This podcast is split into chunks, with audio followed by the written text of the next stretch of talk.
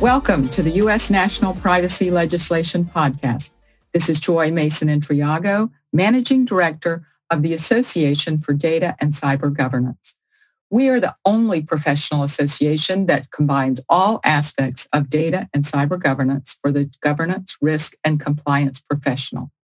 You can find us online at A D C G dot org. It gives us great pleasure to host this event led by two outstanding moderators, Jerry Buckley and Jody Westby. Jerry is a founder of Buckley L L P, a national financial services law firm based in Washington, D C Prior to entering private practice, he served as Minority Staff Director of the U S Senate Banking Committee. Jody is C E O of Global Cyber Risk L L C and chairs the American Bar Association's Privacy and Computer Crime Committee. We have some really great guests lined up today and in the future, so please be sure to rate us and subscribe so that you don't miss a single episode.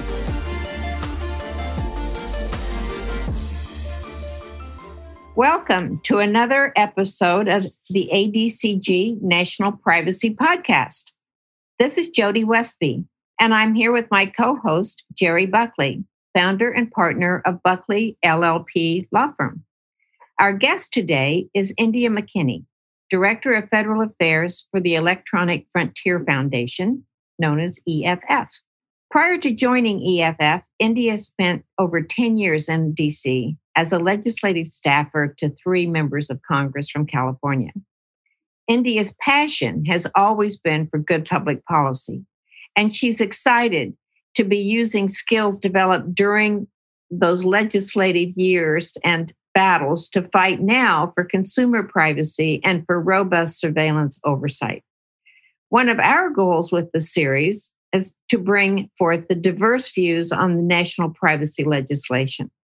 So we're excited to have India with us today because although we've heard from a number of experts in our series, we haven't had anyone on the program who represents the views of the consumer and citizen, which is so important.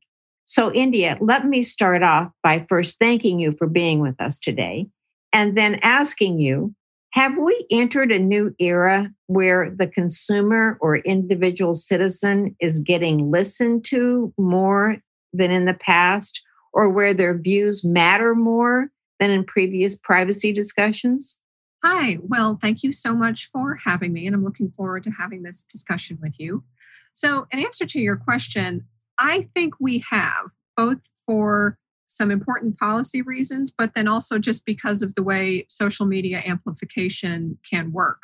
The way that the internet has evolved makes it a lot easier for individual people as opposed to corporations or celebrities or famous athletes or just famous people can have a platform where they can say what they think and they can be heard by a wide variety of people. You know, there's just a lot out there of ways that you can say what you think and be heard by both the public and your elected officials. You don't just have to write a letter to your member of Congress, though interested people definitely should keep doing that. You don't just have to show up to town hall meetings, though again, interested people should still keep doing that. There's a lot of ways where people can say what they think and be heard.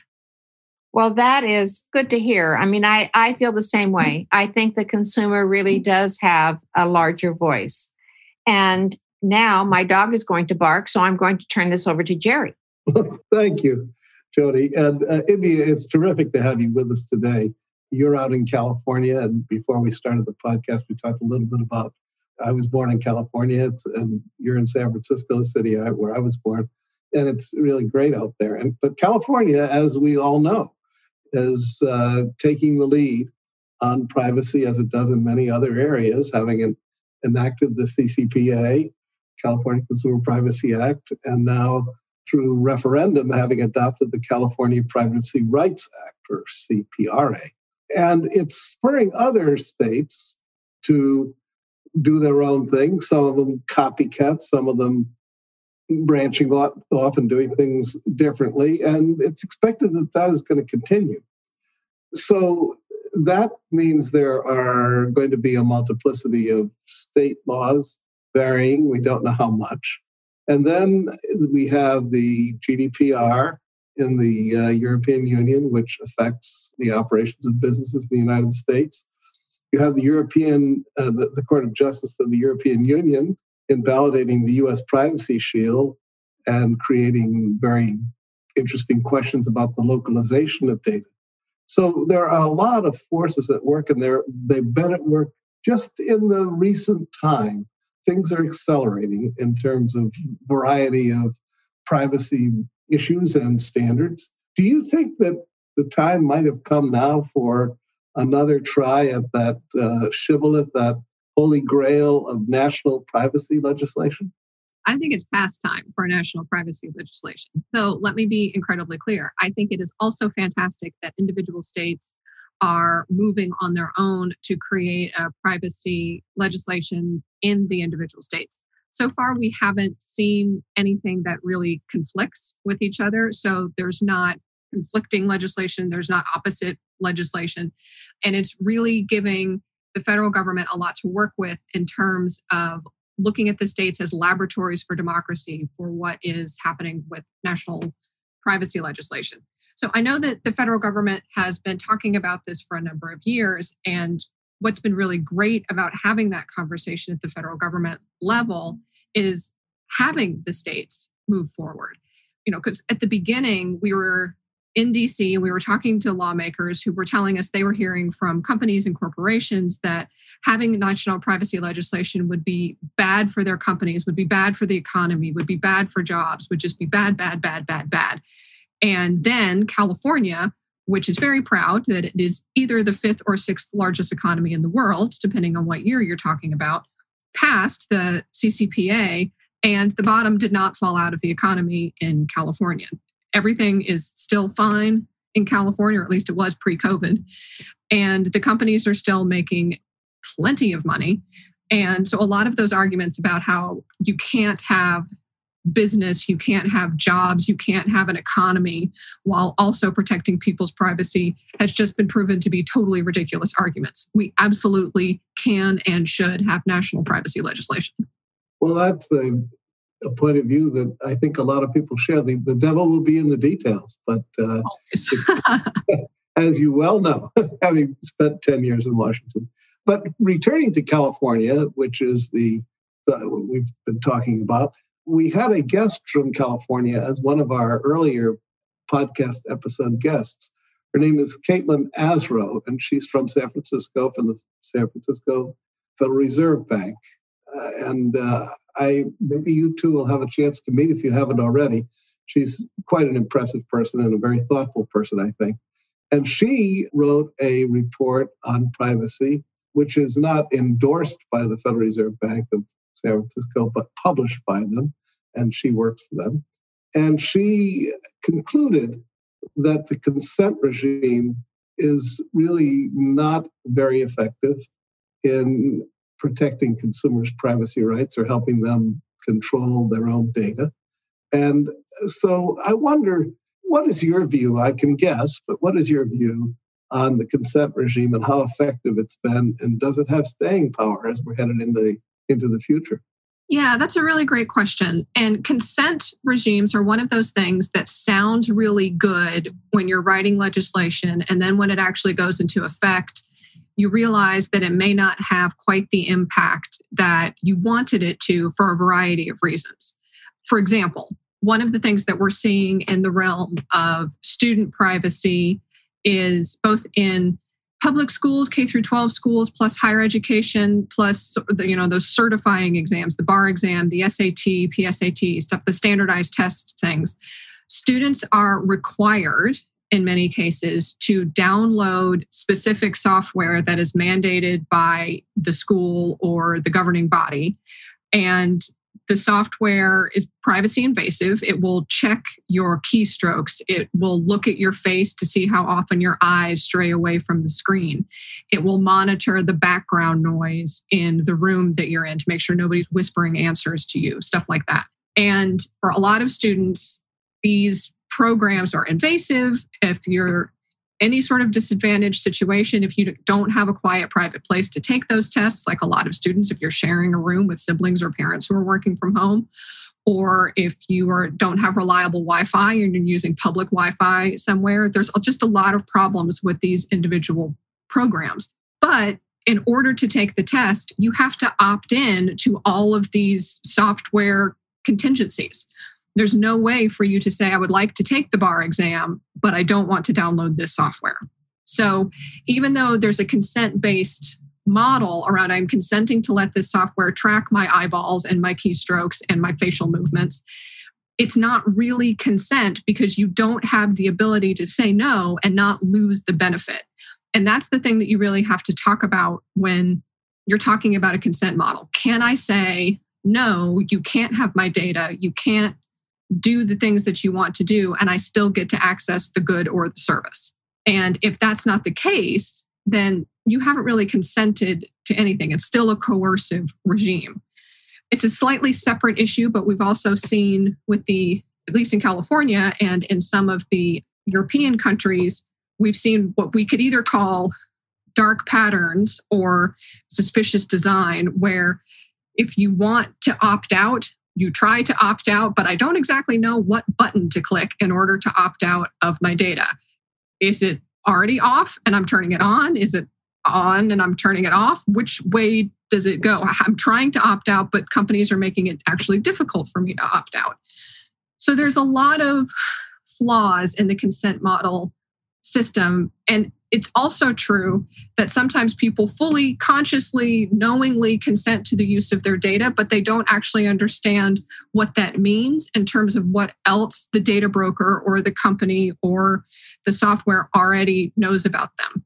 We saw a little bit of that with the whole Cambridge Analytica thing. Like, it's fine if Facebook knows what kinds of potato chips that I like, but I don't necessarily realize that if they add that to all of the other things that they know about me, Facebook has an incredibly intimate view of me as a person, and they're trying to market things to me based on that data, which is a little bit creepy. And once you understand that, you might have a little bit of a different view about what type of information and what volume of information you want to consent to turn over, if you even can say no.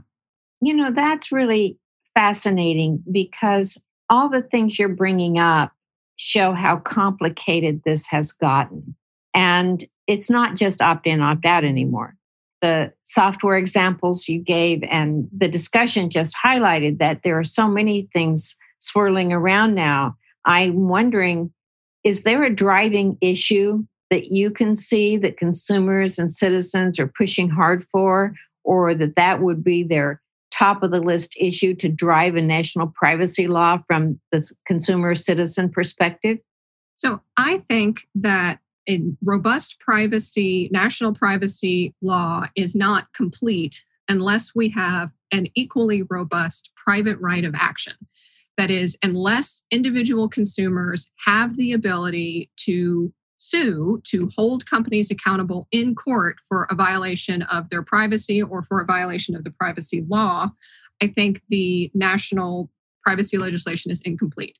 You know, as any legislator knows, enforcement is really the thing that you have to talk about. You can have an absolutely perfect law in every respect, but if you don't have really robust enforcement mechanisms, you're just really hoping that, you know, it's the honor system. You're hoping that everybody just abides by the law because they feel like it. And, you know, it's capitalism. It doesn't always happen like that. So businesses make different decisions. We've seen it before in other contexts. Businesses make different decisions when they know that they can be held accountable by all of their consumers and not just a state attorney general or the federal government. We need a strong, strong, strong private right of action. That is uh, something that certainly California so, put at the uh, top of the list. Do you envision the private right of action to be primarily through class action, since the cost for individuals is often uh, prohibitive to hire a lawyer? And I think we all recognize, I think the F T C has done a great job in this area, but as you know, you know, limited resources. So how do you think consumers will be able to exercise their private right of action? Just taking it the next step as a practical matter, how is that going to happen? So that's, you know, that's a great question. So the F T C has done a great job. They've limited power and they have limited resources as well. and some of the fines that they've handed down for some of the violations that have occurred. I don't remember exactly the violation, but one fine they levied against Facebook was five million with an M dollars. And, you know, Facebook makes that in like an hour. It wasn't a huge slap on the wrist there.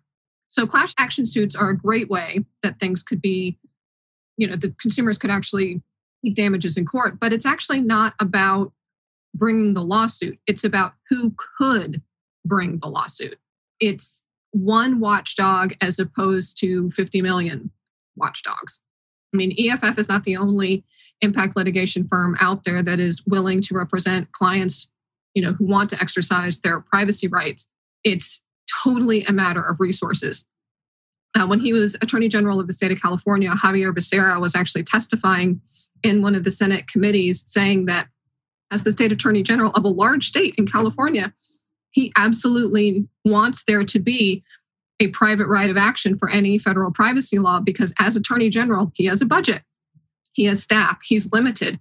And so when you turn over the enforcement ability to all of the different residents in the state, it just opens up so many more possibilities. So again, what that does is it's not necessarily about what happens in court, though that's obviously important. It's the fact that companies could get brought to court. They're not playing a game with what resources does the California Attorney General have to bring this particular lawsuit. It's what resources does anybody have to bring a lawsuit. I would just observe, though, I know you're not excluding the state attorneys general. I mean, there are a number of areas where I have witnessed in the consumer financial services space uh, where I practice a lot. For instance, on uh, mortgage servicing during the crisis, uh, the last crisis, uh, the state attorneys general coordinated across, you know, their jurisdictions and had a multi-jurisdictional challenge to certain behaviors. And those, uh, they were quite effective in doing that, I think, and secured quite a large amount of money for remediation to be run through their states. With private right of action, do you think there would be some merit in having the state be the beneficiary or some other way? You know, most of us have gotten these little things in the mail and, you know, you're entitled to uh, five dollars and eighty-five cents because you're a member of a class, and you say, well, that's not worth my time to fill it out.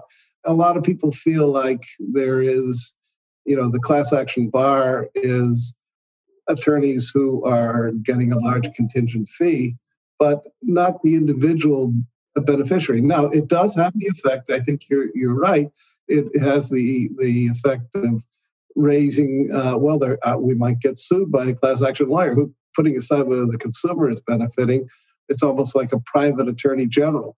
But it is a question of where should the benefit go, and the power of of a multi-jurisdictional attorney general effort, uh, which is totally generating money for the public, is an interesting, uh, maybe I'm not going to try to sort it through here. I think that there are great advocacy groups that would step forward, like your own. But how you thread this needle and achieve the best public policy outcome is something I'm still scratching my head about. So the best outcome, I mean, I totally hear what you're saying in terms of money and funding and all of that. And from a business standpoint, it, they may be thinking of it in terms of dollars and bottom line and all of that. But from an advocacy standpoint, from a public policy standpoint, from a consumer advocacy standpoint, the best outcome for us is a change in behavior from the corporations, actually taking steps to be more privacy protective of their consumers and to think about how they could operate their businesses in a way that allows consumers to maintain some of their privacy. That's actually the outcome that we want, mm-hmm. not a giant settlement for all of the individual people. I mean, E F F is, you know, donation funded, grassroots funded, and that's how we operate all of our stuff. And it's great if we get a settlement for something like that, but that's not our source of funding. That's not how we get paid. And that's not actually what we want. What we want is a change in behavior. I don't know that we can sort it out in this episode of the podcast, but it seems to me, in light of what you're saying about motivations for public policy-oriented organizations like your own, there may be some way to sort through that and avoid the some of the more deleterious aspects viewed by the medical profession and others as maybe driving up costs. Maybe you could achieve the objective you're talking about through some kind of a compromise. I, I don't know. Not not to be decided here. Definitely so, not. And well, we're certainly not at the part where we're ready to compromise. We think that the private right of action is the best way to protect consumers, and that's our story, and we're sticking with it. I understand. I understand. But the question is, how is it defined? Well, I'm thinking about the recent podcast we had with Jamie Danker, where we tossed around whether the Privacy Act of nineteen seventy-four, which only applies to the federal government, might be a starting point for federal legislation, for federal privacy legislation. It is based on the fair information privacy principles, and it has a private right of action. I understand you're wanting to use private right of action as a force to cause change in the market. Would the Privacy Act of nineteen seventy-four be a possible starting point to look at for federal legislation? So the fun thing about legislation is when it's done well, it really has a great deal of staying power going forward. And so one example I like to use is the nineteen thirty-four Telecommunications Act, which was written long before the internet or cell phones or Wi-Fi or any of those things, still in many cases still applies to the way that phones and, in some cases, internet services are handed down. It's still applicable because it was a solid piece of legislation that is still an incredibly important thing that we continue to talk about.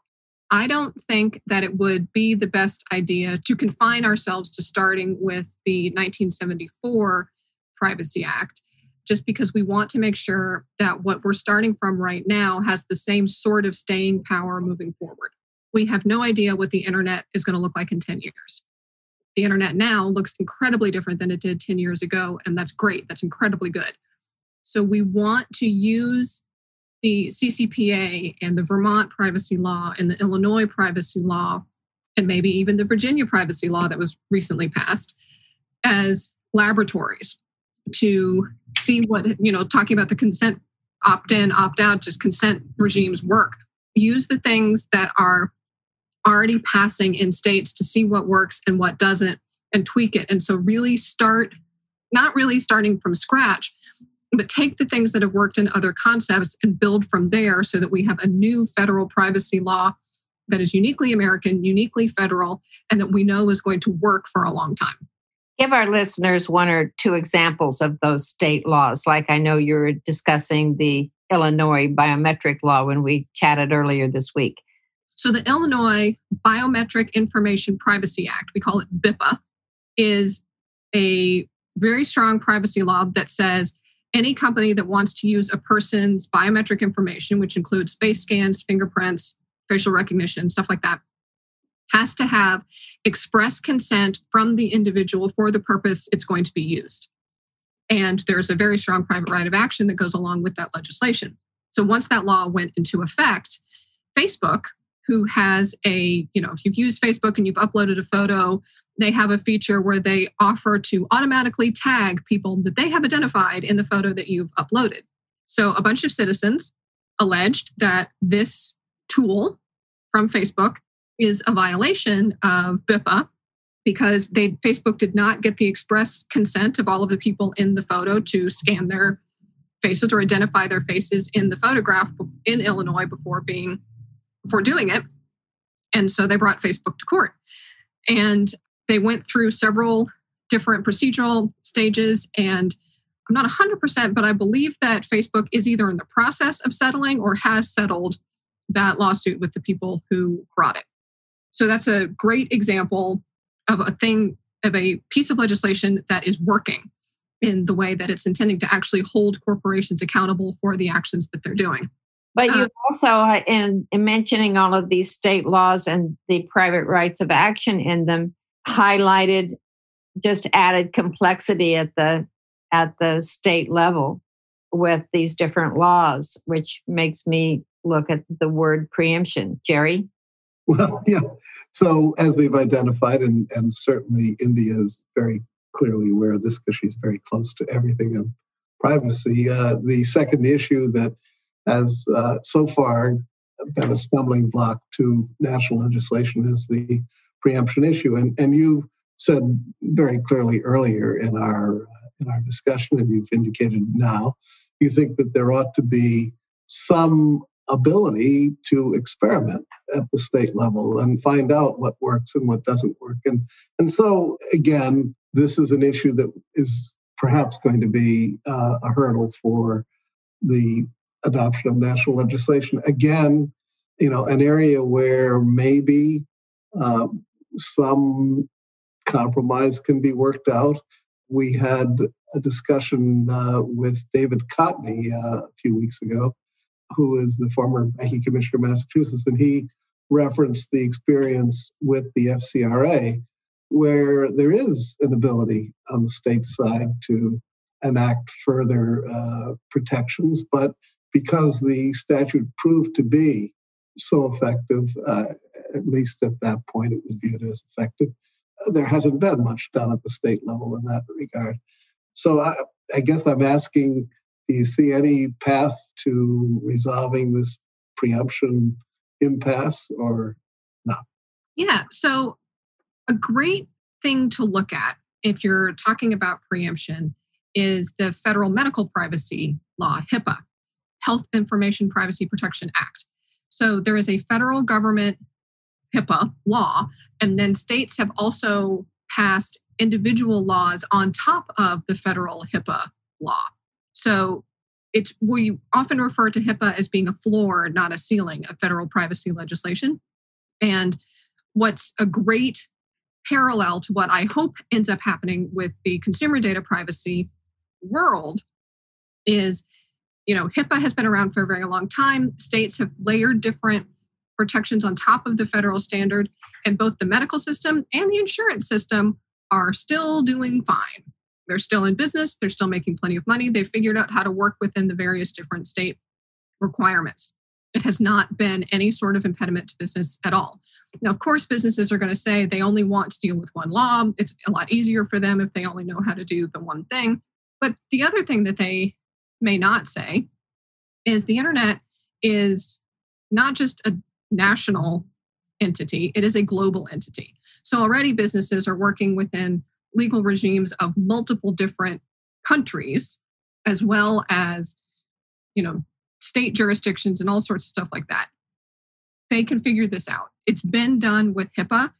And again, the states move a whole lot faster than the federal government does. The federal government is very considerate, is very careful, and it tends to move slowly when passing big landmark bills or changes to big landmark bills, which is appropriate. We have a big country. We have a lot of people. We have a lot of very opinionated people, and that's fine. States have the ability to move a lot faster. They have the ability to change their mind a lot more. They have the ability to try things out. And if it ends up working at the state level, especially big states like Texas or California, then you have a pretty good idea of how that's going to actually end up working for the rest of the United States. So it's important, I think, to make sure that if you do pass a national federal privacy law, that you continue to give states the ability to experiment. So we want to make sure that we preserve this floor, not a ceiling model, so that we can continue to do that. Again, that's going to be a matter for uh, discussion, and whether there will be any guardrails on the states in terms of what they can experiment on will be, I guess, one of the questions that will be addressed. But I, I hear you, uh, and uh, and the lab, states as a laboratory has always been part of our thinking as a country.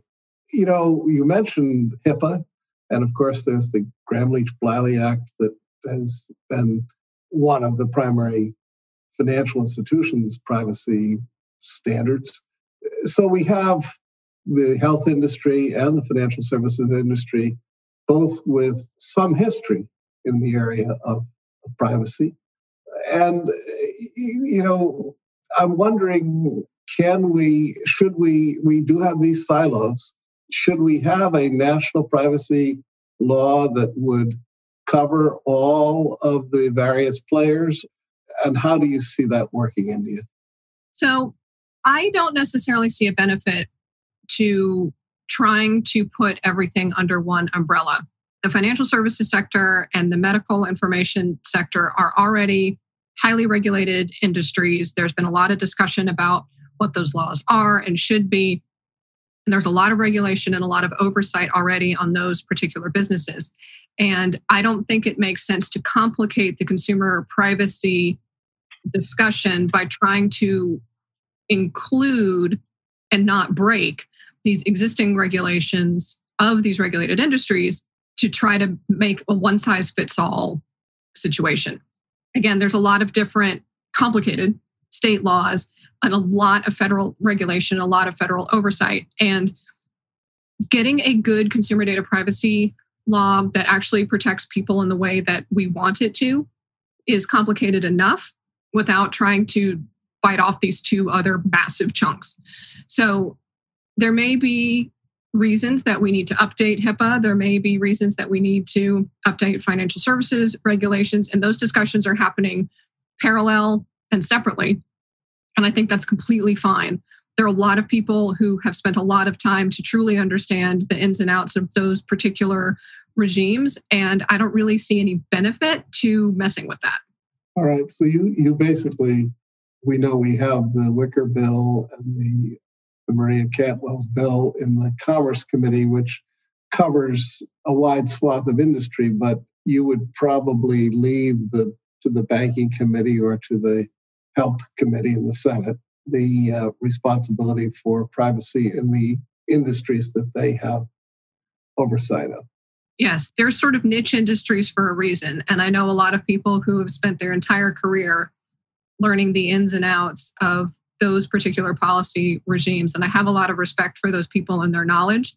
And I certainly want to borrow some of their knowledge when it comes to consumer data privacy separately. But I, again, I don't see a benefit to trying to make everything be the same because it's not the same. There are different needs that are happening in different places. And I think it's important to recognize that not all data is the same. Thank you, India, very much. And Jerry, for that great conversation. It's very clear that this was certainly a needed podcast, bringing this consumer and citizen perspective to our listeners. And India, you really have filled the plate. And thank you so much. You know, I was thinking about wrap-up comments, and we've moved from opt-in, opt-out to private right of action. And then if you talk about preemption, we're no longer talking about just preempting a state breach notification law. There could be a wide range of different state laws on privacy. It's a question of all of them or some of them or parts of them. So this is certainly a discussion to continue, but please let us close with a big thank you for bringing all of this information to us today and sharing it with our listeners. And let me add that my thanks as well, India. It's been a pleasure having this conversation with you. Well, again, thanks so much for having me and thanks for having the conversation. I think this is a really important thing. And the more people who know about this and care about this, the faster we'll get it done.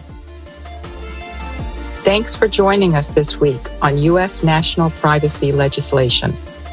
Make sure to visit our website, A D C G dot org, where you can subscribe to the show in Apple Podcasts, Stitcher, Spotify, Overcast, Pocket Cast, or via R S S, so you'll never miss an episode. While you're at it, if you found value in what you heard today, we'd appreciate a rating on iTunes. Or if you'd simply tell a friend about the podcast, that would help us out too.